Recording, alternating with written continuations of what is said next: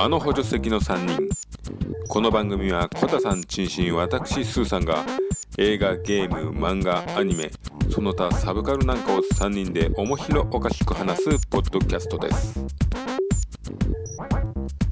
第10回「俺の人生ベスト5その1」まあこんな俺らでも10回をですねめでたく迎えられたってことで少しメンバーのことを掘り下げた企画をやってみました。でその1は陳進編です。陳進の独特の視点でのゲームについて語っております。まだか偏愛な感じがありますがまあ一丁聞いてみてください。それではどうぞ。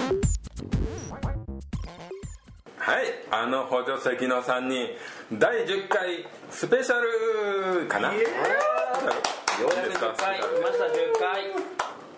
まあとはいえね、はい。そんなに変わったことできませんので。そうですね。まあ普段通りといえば普段通りなんですけど。気持ちスペシャルで。まあちょっとスペシャルというかちょっとあのそれぞれのメンバーをね掘り下げるようなね。回にしようかなとはい。思っております。はい。えー、先自己紹介ですかね。はい。じゃあいきますよ。お前ら許さんぜよ。スーさんですはい。はい。お願いします。お願いします。うん戦って死ねチンシンです。はい。じゃあえー、高化学スモッグ生まれ肉ココップン育ちのコタです。頑張った頑張っなななんて何コップ肉コップ肉あ肉ポコたもうダメでそうなん。であん。まり喋ったことない単語なん。でそうですね僕もそれはありますね肉肉コップちなみに何ですいいん。だよ肉コップンって美味しい食べ物があん。の本当ですかどう見ても犬の肉コップカタカナえはい、はいということでねはい、えー今回はメンバーを掘り下げる企画はい「えー俺の人生ベスト 5!」えね人生。まあそれぞれメンバーのね今まで、まあ、生きてきた中で、えこのジャンルのベスト5を上げるならこれだっていうね、ええ。まあ、ちょっとそれぞれのね、ええ。あのー個性というかねそういうのが、まあ、皆さんに伝わっていけばいいなっていうことでちょっと企画してみました、はい、まあそれぞれねちょっとまあ準備してもらってねえはい。忙しい中。え夏というのに仕事ばっかりして。え 逆だったら怖いですけどね。ね仕事したくないよね夏はね。したくないですね。はいじゃあ行きますか。はい。はい一番手。じゃあ私チンシンからはい。いきますよ、これね僕はまあ 10, 週まあ、10回っていうことにね別に、あのーまあ、特にあの思い入れっていうかなんかないんですけどただねみんなほらゲーム映画とか、ね、漫画とかねいろいろあるとは思う音楽とかあるとは思うんですけどこれだからこのベスト5でねやり忘れてんじゃねえのか名作ゲームベスト5 聞けばわかる。まあもうね僕の気持ちが入ってるから今回ちょっと。それに対してあの文句があったらあの静かにしてください あの食いしばるの。ええええまあまあまあいろいろねあのコピーつけながらね僕ちょっと上げていくんで、はい。であの2人ともね浩太さんもスーさんもそれはねあの俺にとってはこうだなとかっていうのがあったら言ってくれください。もうもう一回あのくくり言ってください。くくりっていうのはねやり忘れてんじゃねえのか。絶対不明よ。それは俺はやったから獅子はやったから、え。お前らこれやんないとダメだぞ的な意味ですか？そうですね。あの僕のゲーム人生の中で言ったらやっぱりこれやってきたからあこれこれっぽいなとか、はい。なんかあこれなんかオマージュなのかなとかね。まあいろいろまああるとは思うんですけど、い。ざっくりですけどまあちょっと聞いてみてください。まあまあまあ聞いてみてまあまあまあ聞いてください。なんとなく。はい。今ベスト5ね、はい。まあまあまあさらっといくところさらっといっちゃいますからね本当に、はいでまずね第5位なんですけども、まあ、これね僕ね5まで絞るの本当に軽く人生でねあのやってるつもりだったんですけどなかなかね考えると深いものがあって5位がねゴールデンアックス。あでねこれねちなみにねこれね一つっていうよりそのジャンルで言うとねゴールデンアックスダブルドラゴン国尾くんってねまあベルトスクロールというか。そうそう横スクロール。横スクロールの、はいはい。これね共通するのはね一つ、はい。あのね頭を使ってずる賢く戦えっていうのがテ画ーマなんですよ。面の流れを。そうそうそう。そう。あのーはい。よく言うその横スクロールで、まあ、聞いたことあるかもしれない軸ずらしはい。あの相手がピストル撃ってきた時に弾を撃ってきた時に。その縦のねねこの流れでずれてると当たらないとか、はいはいはいはい。そうそうそう。だからボスの強力な必殺技もはい。横にずれてると全然当たらないよとか、はいはいそういうのがあるんですけどそこで言うとねこのゴールデンアックスはね、はい。今 YouTube で見てもらってもゴールデンアックスでん出てくるあの検索すると出てくるんですけどすごい使い手がいて、名作ですよね。名作ですね、そのセガでしたっけ？セガです。ええこれねそのこの間もその YouTube でんそのやってる人のプレイを見ててやっぱね3人いるんですね。ドワーフ、はい。あと剣士あと女であり魔法がちょっと魔法の力が強いんですよね。ドドワーフの名前がさギリアス・サンダーヘッドって書いててさ すっげえとか思ってね。結構詳しい。まあそこだけしか知らない。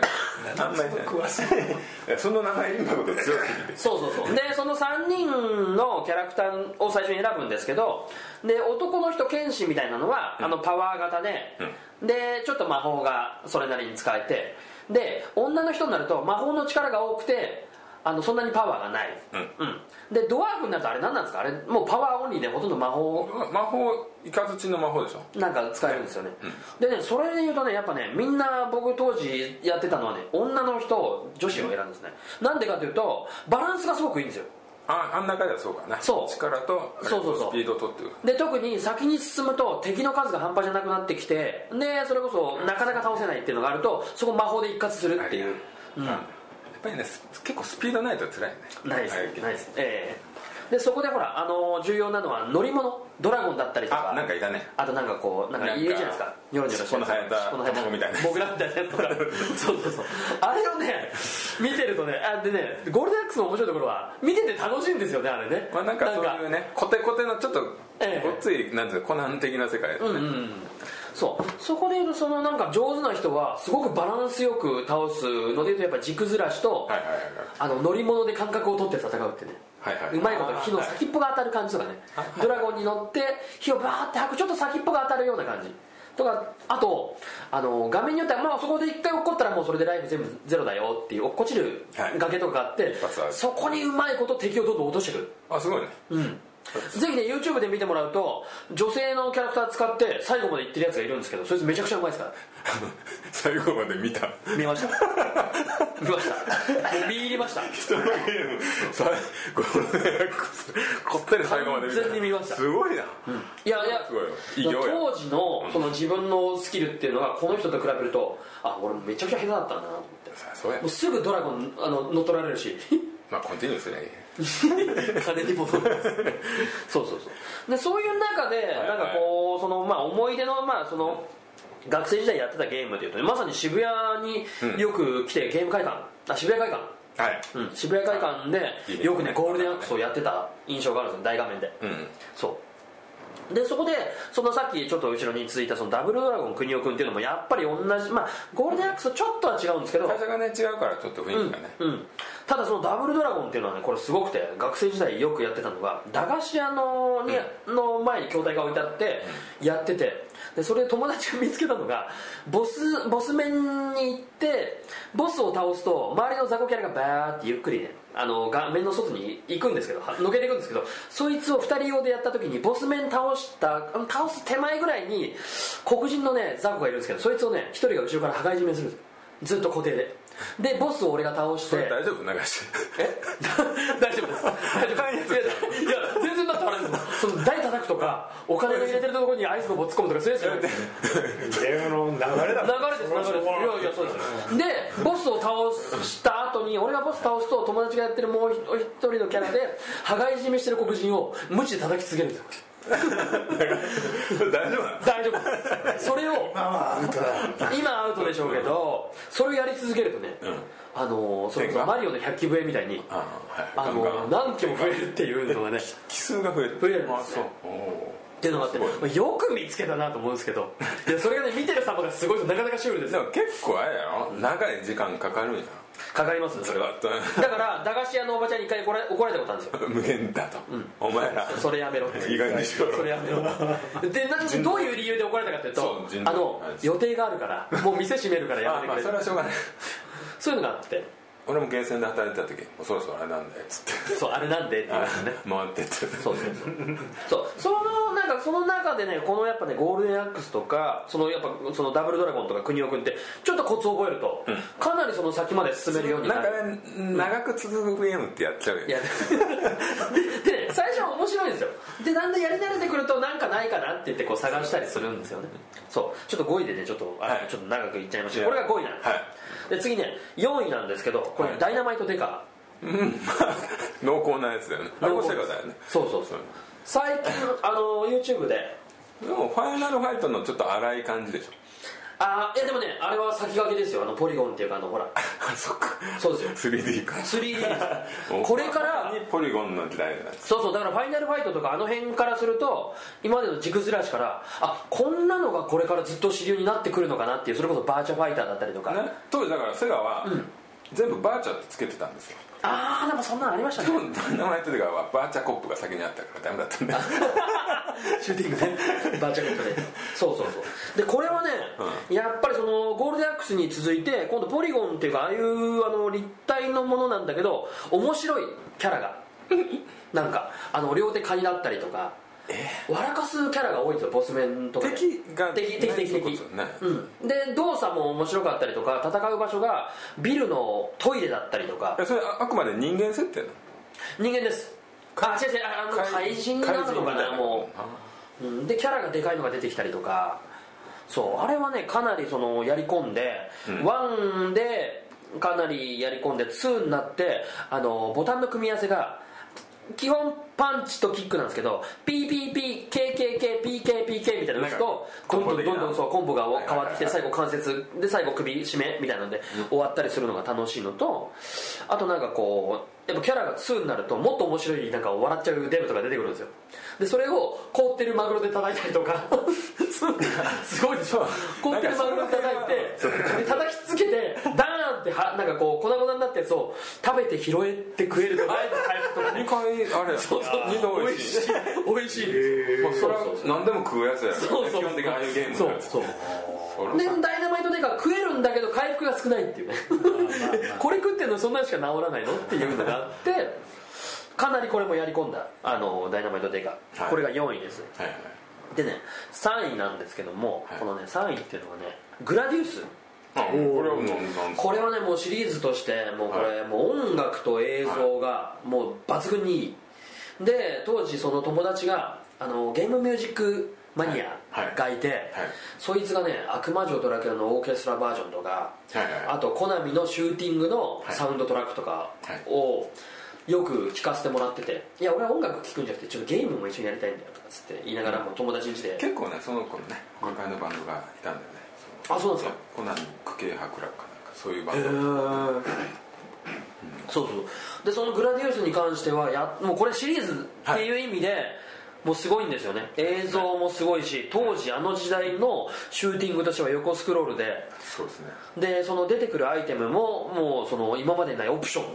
何やろあの魂みたいななんかこういうのがあって、で取ると同じことをしてくれる、うん。であれをねすごいのはすごい人はあのスピードを取りまくってむっちゃ怖いやん。むっちゃくちゃ速いんですよ。ちょっと入れたらバそう。でスピード取りす続けるとオプションとオプションの間がどんどん空いてくるんですよ。ーンそうだね。そう。それはできるそう確かあれをうまいこと尻尾みたいに自分の入れないところにボス面の手前で用意しといて突き抜けるからね。そうそうそう。障害物に。ああいうのをねそう。そういう人。そう。中心部にそう。そう。集めたりとかするのはもうあれはテクでしかないんだけどはいはいはい。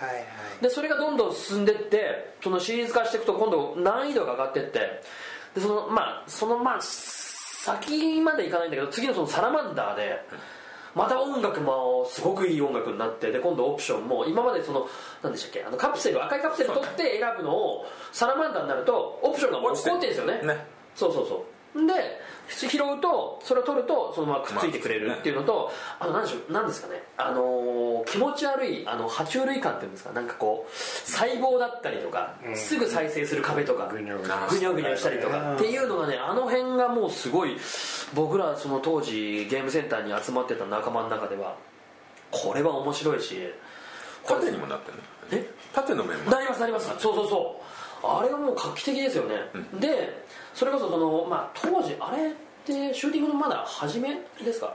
あの初めではないですよね。すごい、ええ。まだ家庭用とゲーセンのクオリティの差がはっきりあった。ありましたよね。そうそう。だから後にあのファミコンでサラマンダって出るんですけどあれなんかすごく難易度が低いんですよね。あれスケルトンカセット。あそうです。そう青のね。青のスケルトンカセットなんですよねそうそうそう。でこれがねすごくてその周りねどれぐらいその自分らの友達の中で喋ってたことだから、グラディウスがどれぐらいのまあでも映像とサウンドから言っても絶対人気のあるもんだとは思うんですけど、それがどんどんシリーズ化されてって、はいはい。そのねこれ実際自分でまとめてきたんですけど聞いたことないやつがあるんですよ。サラマンダー2とかって俺ちょっと覚えてないんですよね。それちょっと分かんないね。分かんないですよね。でその後ソーラーアサルトとかソーラーアサルトリバイズドとかってこれ何かっていうとあの筐体がもう乗り乗り込むんですよ。あそう。もう前に向かって進むっていうのがあって僕それね1回か2回その筐体あのあれあれではない。体感ゲームではないかな体感ではないんですけどレバーかなんか持ってこうセンターの。うんもう 3D3D うん 3D ですあ 3D です。っていうのがあってこれね実際ゲー。ムショーで僕はねそれまだその実際に稼働される前のやつを何回か見たことがあってでその後グラディウスがあの復活っていうのがあるんですよね。この3とか4とか。グラディウス3かで伝説の神話へとかってあるんですけどその辺になってくると機体も選べるようになってくるんですよね。初めて。あのお金入れてスタートボタンを押すとでどういうタイプのものになるのかとか。ででもちろん敵もまたすごいクオリティの高いそのボスっていうか綺麗なボスが出てきたりするんですけど。でその後に今度ふざけが入るんですよね。パロディが。パロディウスっていうのが始まって これがねすごくいいんですよ。ね。で特にねこれねみんなねいまいちパロディウスっていう全全体的なくくりでよく覚えてないと思うんですけど僕ねこのセクシーパロディウスっていうのがねすごいエロエロかったんです結よ構後でしょ。後です、ね。後です。パロディウスでいう離とこれね、えー、1234作目にセクシーパロディウスなんですね。4つもすごいんですよ。いやこれ5つ目ですね。5つ目。パロディウスタコは地球を救うっていうのはこれ初めてのパロディウスなんですよ。なんか MSX で出てたんそうです。これねそうですね。MSX そう一応ねこれ何で出てるかっていうのも一応出てるんですけど MSX 出てますね。PS あと SS セガサターンってことですかこれ。わかんないですけど。でその辺で出てるんですでただこのほら全部はできないんですけど、大まかに今クラシックとかそういうアーケードなんとかっていうのでまとめたやつで今もプレイできるのがあって、はいぜひねこのグラディウスとパロディウス。で、パロディウスもこれパロディだけどい作ってる会社は同じだからクオリティはすごい高いわけですよ。でふざけ方もすごく面白いんですよねそうそうそう。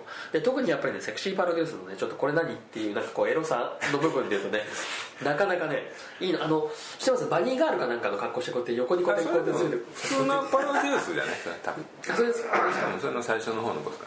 あれあれでよかったね。のカーニバルみたいな格好してる。足をこう下から乗せてってこう手が股の間開いた瞬間にそう開いた瞬間中入る。あよかった。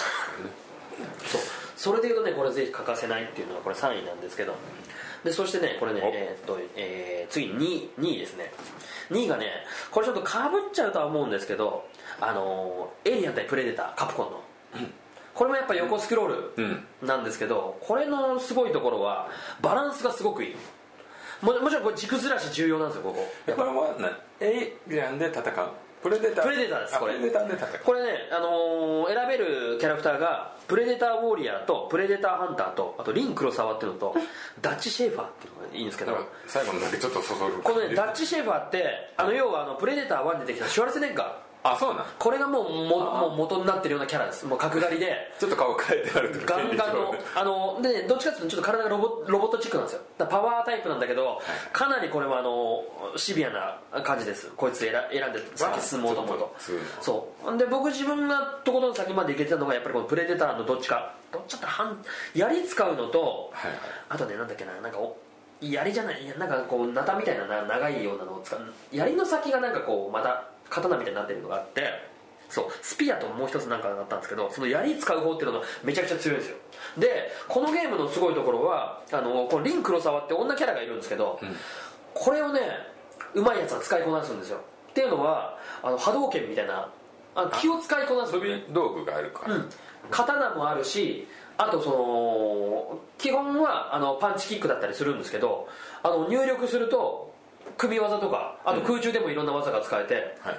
これかなりねあの都心のゲーセンに行くとリンクを使ってるやつ見るとめちゃくちゃ面白いです。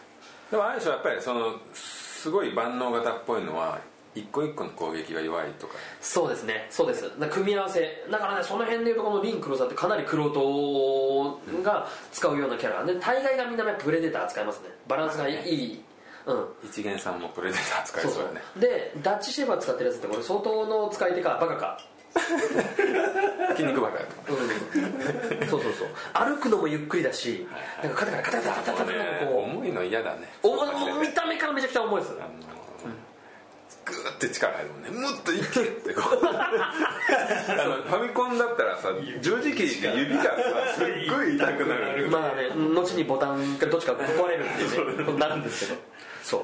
これがね2位なんですけど。でこれね1位ねもうおもういきますよ1位。これはもうえこれね大丈夫？1位はねはい。これも一つのくくりとさっき軸ずらしとかっていうのでゴールデンアックスダブルドラゴンって言いましたけどこれねえっ、とねロープアクションはい。ワイアクション、はい。ワイアクションってなっちゃうとあの香港映画とかのイメージになっちゃうからこれロープアクションっていうふうに、したんですけど、はいこれね、あのー、もう人になっちゃうんですけどこれねコナミの人だったかなこのね藤藤沢徳郎っていうゲゲームデザイナーがいて。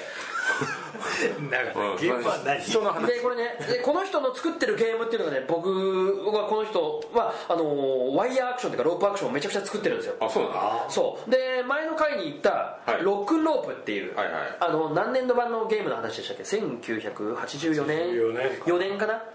うん3かな。3かな？に出てくるそのだから初めてのロープアクションっていうのがこのロックンロープっていうのがあって、うん、でこの人この藤沢拓郎っていう人がロックンロープから始まってこれが続いていくんですよずっと。この先に。その1984年でしたっけ？3年 ,3 年から始まってでその時にロックンロープを作るんですけどその後に4年後に「戦場の狼」っていうのを作るんですけど、はい。やったやった。そう。でその人もその作品もあの藤沢徳郎さんが作ってるんですよ。でもロープ関係関係ないです関係ないです。でこの主人公がねスーパージョーっていうスーパージョーっていう主人公のでででででありましたねあの曲の、でそれがその主人公がまんまトップシークレットっていうあの、ワイヤーアクショはいンの主人公になってえまた冒険するんですよでこのトップシークレットっていうのが前スーさんともお話しましたけど、はい。実際その収録にも入ったと思うんですけど過去のもので、はい。でファミコン版でヒットラーの復活、いでこれヒットラーの復活トップシークレットっていう副題があるんですね。はいはいそう。でそのトップシークレットのねでこれがね海外版が、はい。あのバイオニックコマンダーそうですね。あそれ知ってましたすずさん。なんか名前は。そう。これ海外版でこの人ね本当突き詰めてる人で。でそのまあ、ひまあ、トップシークレットでそのまたロープアクションで、はいロックンロープでできなかったゲームの制限っていうのをこのトップシークレットで、うんもっと動けるようにするんですね、でこのバイオニックコマンドっていうのはこれ海外版の名前でもあるんですけどこれ実際ゲームボーイ版のソフトとしてあのバイオニックコマンダーっていうバイオニックコマンドかっていうのがあるんですよ。日本国内では。でそれが今度うんそのバイオニックコマンドマスター D 復活計画っていうのが プレステの3で出てるんですよね。プレプレステ3で。そう僕もこれプレステ3あの3って踏んでないから、うん。あのやってないんですけどこれがねこの時はあのバイオニックなんだっけなあアームっつったかな。その要は腕にもそのままあのワイヤーがついててバンバン動くっていうライダーマン。へー。そうですね。わかわかりやすい。聞いてる人ちょっとわかんないんだってライダーマンを想像してくれ。世代知ってるからねライダーマン。ライダーマン。そう。これがねこの僕ちょっとこれを踏んでないのがねちょっとこの話しづらいところもあるんですけど。でもワイヤーアクションって今やねフックショットとか、まあ、ゼルダとかが使ってるし。そう。ね結構な名作の中にアイテムとしてあるんですよ。オープンワールドの結構そう。切れない。そう。ねそのダイイングライトもそうですよね、うん。やっぱりでそれもうちょっと戻すとそのロープアクションでいうと天柱もそうなんですよね。天柱って踏んでないですか？やってないね。天柱ってあの忍者のゲームなんですけどうん。基本天井に隠れたりとか屋根に乗っかる時ってあのやっぱりピャンとこう飛ばしてスーッて登ってくるんですよあれがもう基本のものとしてあのもう最初から装備されてるんですね。でこれはもうだから最近でさっきも言いましたけどそのダイイングライトのあのアイテムもまさに飛ばしてそこまで行く、爽快です。そうそうそう。だその辺のそのロープアクションっていうのはやっぱりこの人のそのこれをこのロップロックンロープとかトップシークレットをややってるとああこんなのあったなとかこれからきっと来てるのかなとか、やっぱその作品がでかかったしそのすごくヒットした作品だけにそれをやっぱこうアイテムとして使ってるのかなとかっていうのがあってでこのね多分ね藤沢徳郎さんが関わってるかどうかわかんないですけどファミコンのディスクシステムに「アルマナの奇跡」ってあったの。を知名前はこれもね結構名作のロープアクションなんですよ。やっぱりロープを使ってキャラキャラクターがまさにインディ・ジョーンズのまんまなんですけど、こう登ってってこうロープでガーっていくんですけどこのねファミコン版って結構作りが荒くてあのーバグるんですよね。でこれ汚いここと技をやるとバグる。いや関係ないバグらせることができるんです要はロープで。好きな時に。そうです。いや好きな時にではないんですけど。腹立ってもうこのゲームやめたろかなっつって。じゃあバグらせよう。きっかけ待ちの時に。なんかねあのうまいことやだファミコンのその裏技のほらいろいろはい。こういうのやるとこういうことできるのの中にわざとバグらせる方法ってあるじゃないですか、うん。なんかそのそのキャラクターがいけないところにロープを打っておかしくなっちゃうね。おかしくなるみたいなところで言うとそのこうロープを登っていくその上の板の付け根かなんかにロープを打つんですよね。だからこうあの、はい。まあまあ付け根を上に上がるために。そう上がるためになんですけどでそこで壁なんですけどでこれ以上もうロープで行っても上がれないよっていうようなその上がれずもできず下がることもできないような状態にすることができるんですよ。でそこで連射すると壁抜けができる でなんか。なんかあるよね。昔そうそう。から埋まっちゃうってこうスーそう。そうッて自動で動くやつそうそうそうそう。ったねファミコ。ンだからそこで言うとそのアルマナの奇跡は頭使ってロープをうまいことやってなんでこんな細い塔の外側にハートがあんなところにあるの？どうやって取るの？っていうのを僕は頭使いたくないからそのバグを使って壁を通り抜けるっていうのを。まあええかみたいなね。そうそうそう。なところがあってだからそこでちょっとこの話でねそのバイオニックコマンドをちょっとねあなんで踏ま踏まなかったのかなっていうのがあるんですけど、はい。でこれね結構子供たちのその身近なところで言うと 3DS はい。に今ちびロボってねもう去年一昨年かな出たソフトがあってこれがねまさにロープアクションなんですよ。ちっちゃいロボットがあの、はい。コンセントみたいなこうバーンってやってバンって投げてシュッシュッあぶら下がっていくのかなはい。はいうん行くのがあって。そうそうそう。だからやっぱりこのロープアクションってそのどの世代っていうかどの時代にもね必ずそのアイテムだったりとかゲームのメインのそのこそのね進む方法だったりとかして出てくるのでいうと僕はこうすごく好きなゲームのアイテムというかでこれ1位にさせてもらいました、っていうのが僕のベスト なんかあんまりこうくくりがはっきりしないね。しないね。ですよしないね。まあでもないんですよ。まあまあ言いたい言いたいベスト5そうです。僕今 そうですね。もうこれから多分同じようなことで言い続けると思います。ロープアクション。派生が浸透するまで言っていいそうそうそうでこのねそのさっき言ったその藤原徳郎さんという人をね、あのーネットで、あのーググってもらうと、ウィキペディアで出てくるとね作品が全部めちゃくちゃ友達とハマった作品がバーって出てくるんですよ。ほ当時の名作はもうほとんどほとんどというか、まあ、僕がハマったのは基本的にアクションゲームなんでそうなんですけど そうだから今あの魔界村もそうですしおあと虎への道、うん、大魔界村もそうですね。そう。あとストライダー飛竜なんてのもこれ。もかっこいいですよ。もうねはい。ありますよね。あれも捕まったりするもんね。そうそうそう。あのやっぱりそのアクションとしてかなりね今までにない行動をできるっていうのでありますよね。あとロックマンシリーズでこの人有名なのかな。ああそう。ええ。あロックマンもねなんか特技だよね。そうですね。特技の集まりだもんねそうです。でこれね僕これを調べた時に、一番最後の方に出てくるねこの人の作品で2010年の、ね、2月にあの Wii のソフトで「マッドワールド」っていうのを作ってるんですよ。あのねあギシギシの絵のやつそうそうですそうですそうです。アメコミあのアメコミのねあのシンシティみたいな。そう。ねモノクロの。なんか黒白みたいな。さそうそうそう。それをねこの間手に入れてやろうと思って Wii をつけたらつかなくなっちゃってて Wii が。ネットで調べたらそれ寿命だよって出てきてマッドワールドやってない。めっちゃいや、える Wii 買います。いやね。また新たに中古で中古で。中古で 買って。4のゲーム会プレス4のゲーム会ね。おすすめするよっていうのがねベスト5です、おっすおっす